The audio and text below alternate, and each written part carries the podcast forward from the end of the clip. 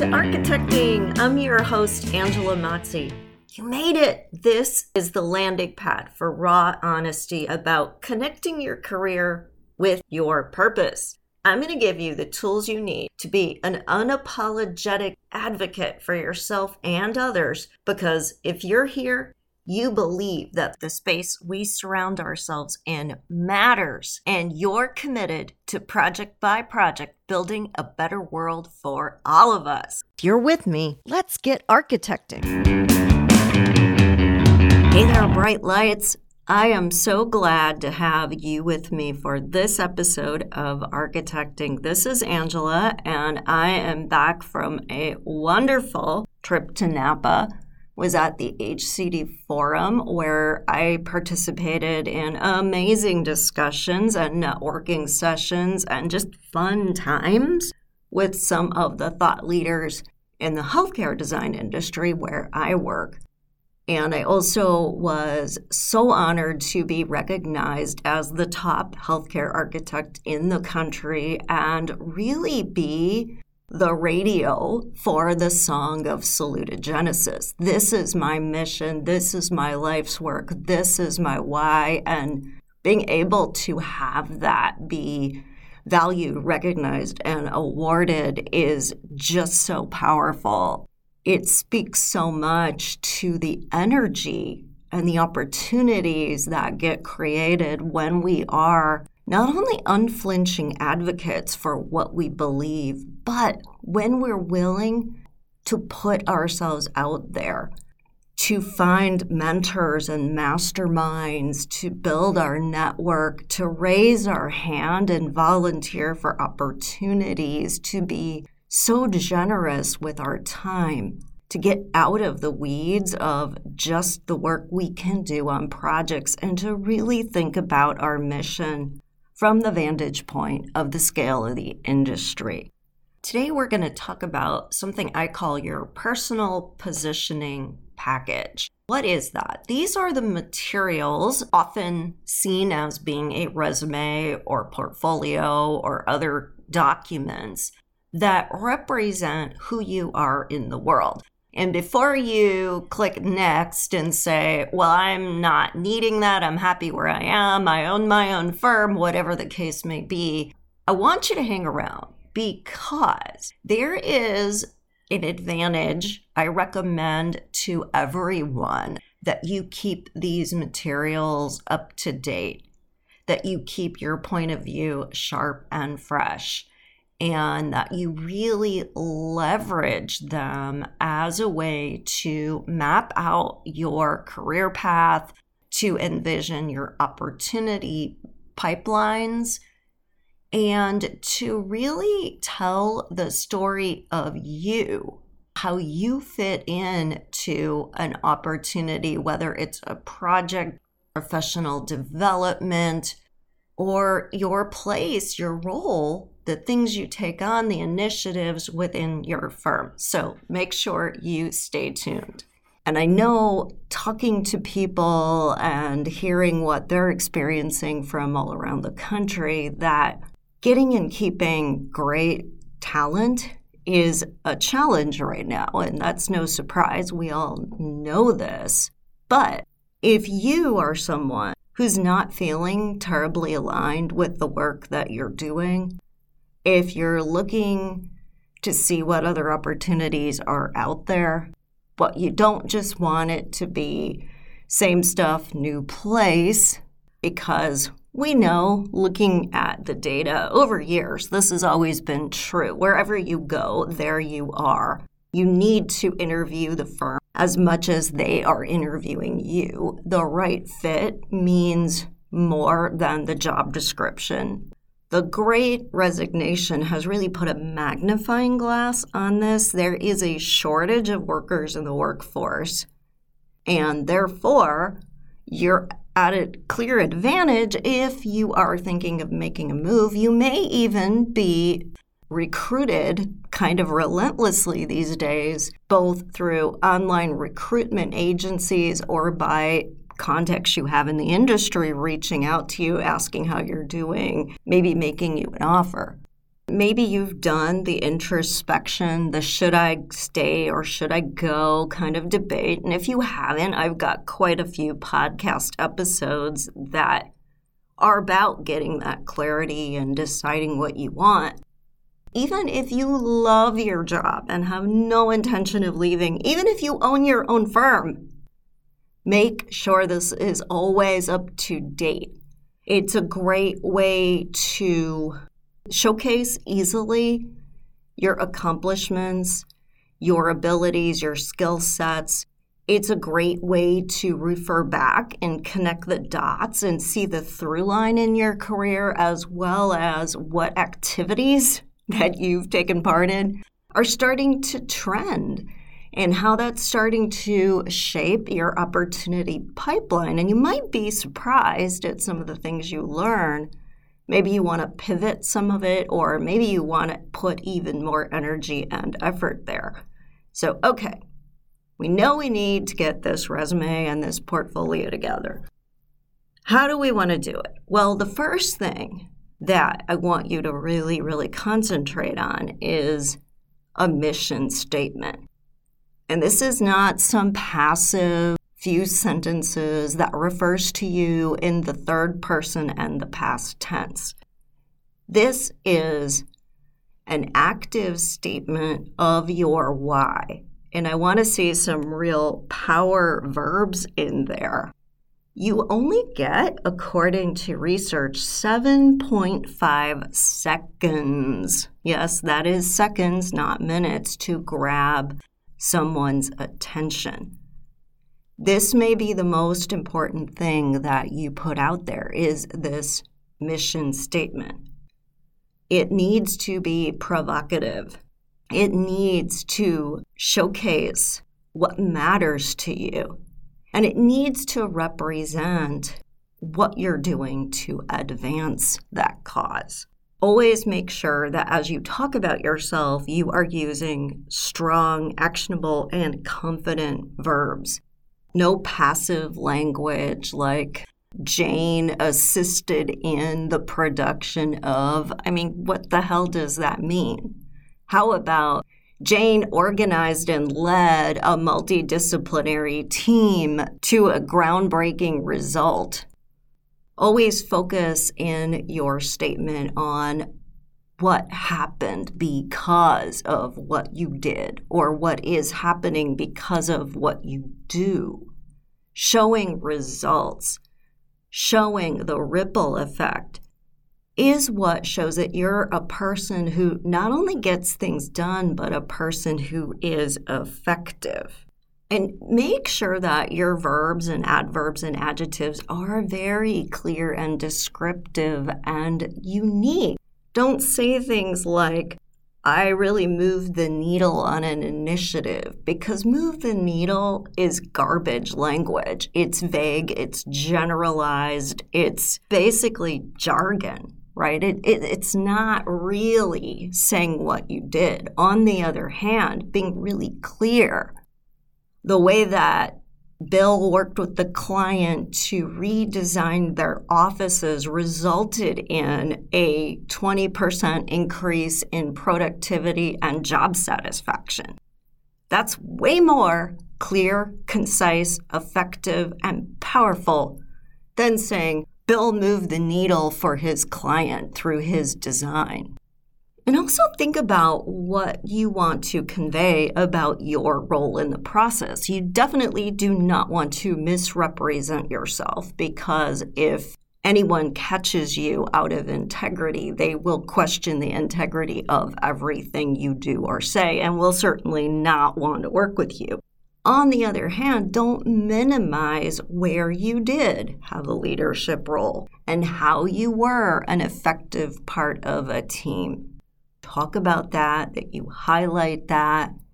Show how both outside of the office in terms of getting results for your client and inside the office in terms of motivating a team and keeping it moving and helping to generate innovation, you are of value.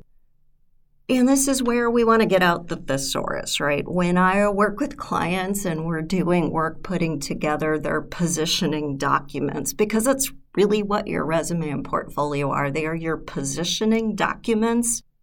We don't want to just keep using the same words like, I am a leader, I demonstrated leadership. Those words are so broad, and leadership can look so different person to person to person in terms of style of leadership, in terms of approach to leadership, philosophies of leadership, that just using the word leadership is not really telling your story. And remember, you don't get very much time.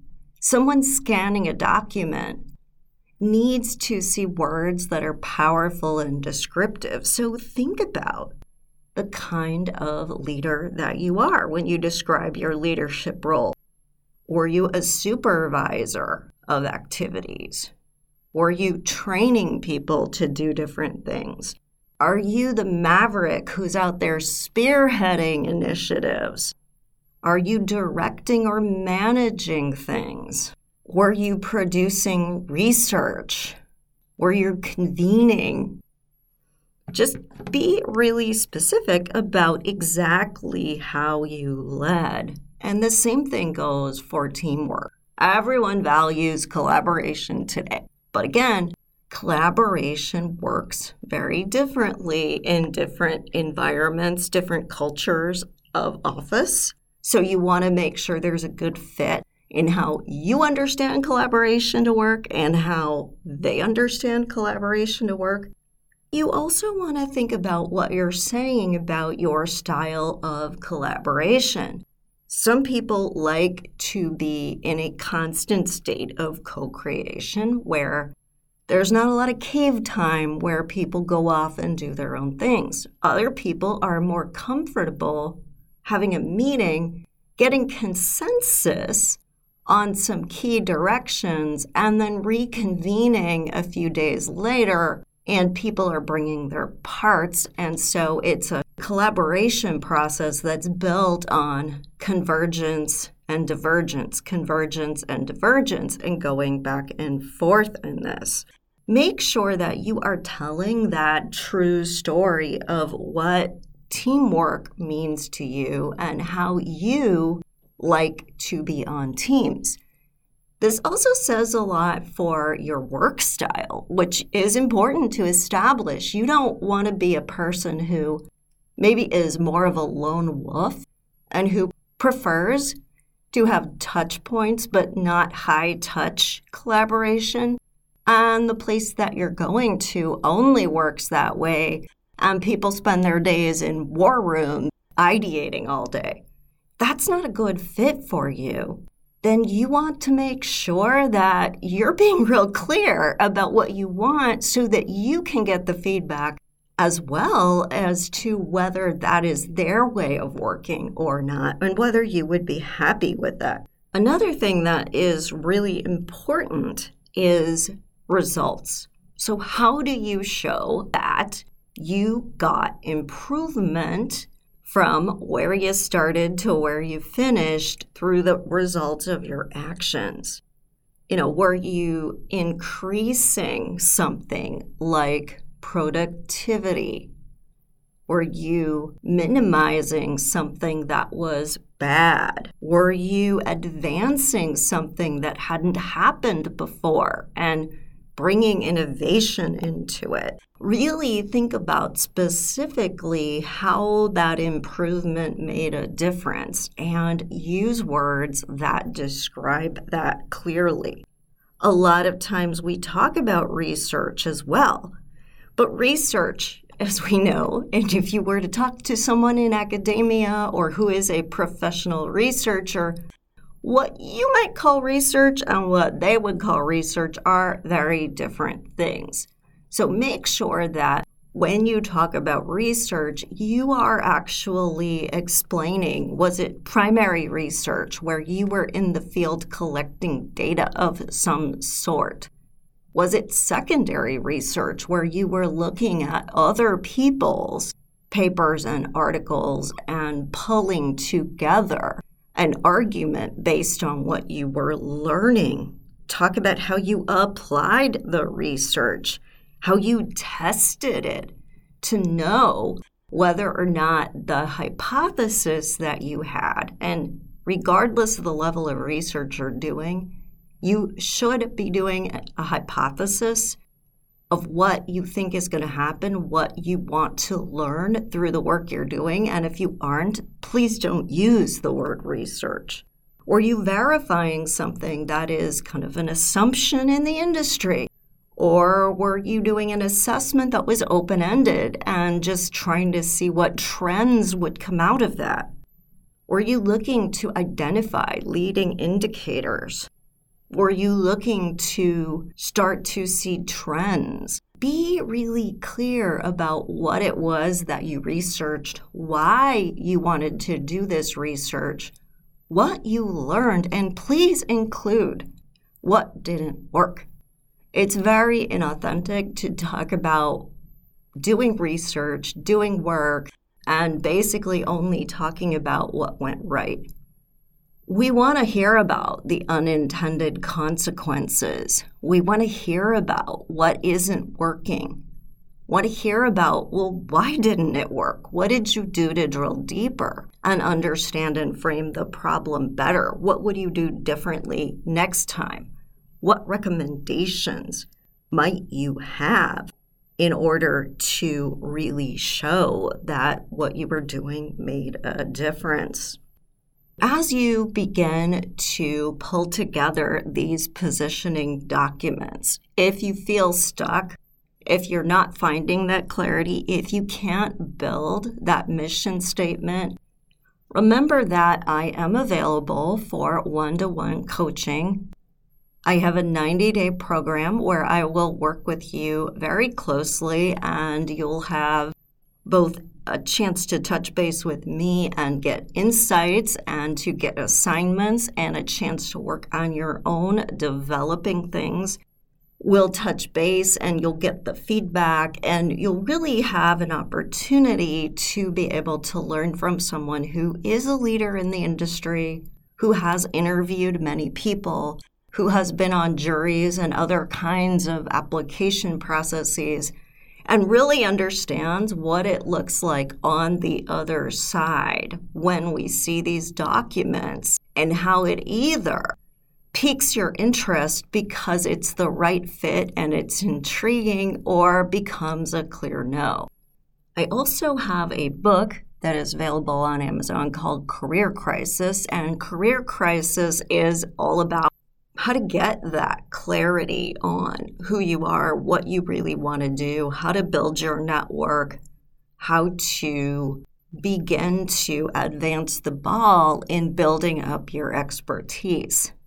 There's also a companion digital course called Thrive that has four modules and that goes through step by step. There's videos, there's audio, and there's a workbook that go with it to really kind of guide you through this process of getting clarity, writing your mission statement, putting together your positioning documents, building your network, and dealing with conflict so that you can be your best self as you begin to look for jobs, or even if maybe you're a firm owner or maybe you're not interested in moving firms. Getting this clarity, getting these positioning documents together helps you continue to evolve and grow as a professional, helps the firm to advance, and helps you have better tools to attract and assess do and go, no go on future opportunities. Those resources are there for you. My book, Career Crisis, which is available on Amazon. It's also on special right now, so you may want to get it at this special low price. Or you can go onto my website, architectingpodcast.com, and enroll in the Thrive Digital course. It's self guided, so you can get it anytime and work at your own pace. And if you find you want that one on one work, I'm always here for you in that capacity as well. Have a great day. Remember to like, review, and rate this podcast. If you know someone who would benefit, please tell them about it. Please share this podcast. We want to continue to build the architecting community, build that powerful network so that we can elevate our profession together. Love you all. Take care. Thank you for listening. You made it all the way to the end of the episode, which means you are committed to making yourself a priority so you can be empowered to do the work you were called to do in the world. How amazing is that? If you would like even more content just like this, please remember to subscribe so you never miss an episode. I would so appreciate it if you left an honest review too. Hey, I want you to know I'm here for you beyond the boundaries of this podcast. You could follow me on social media at Architecting Podcast or visit architectingpodcast.com to download some great free resources. Take care, everyone, and stay inspired.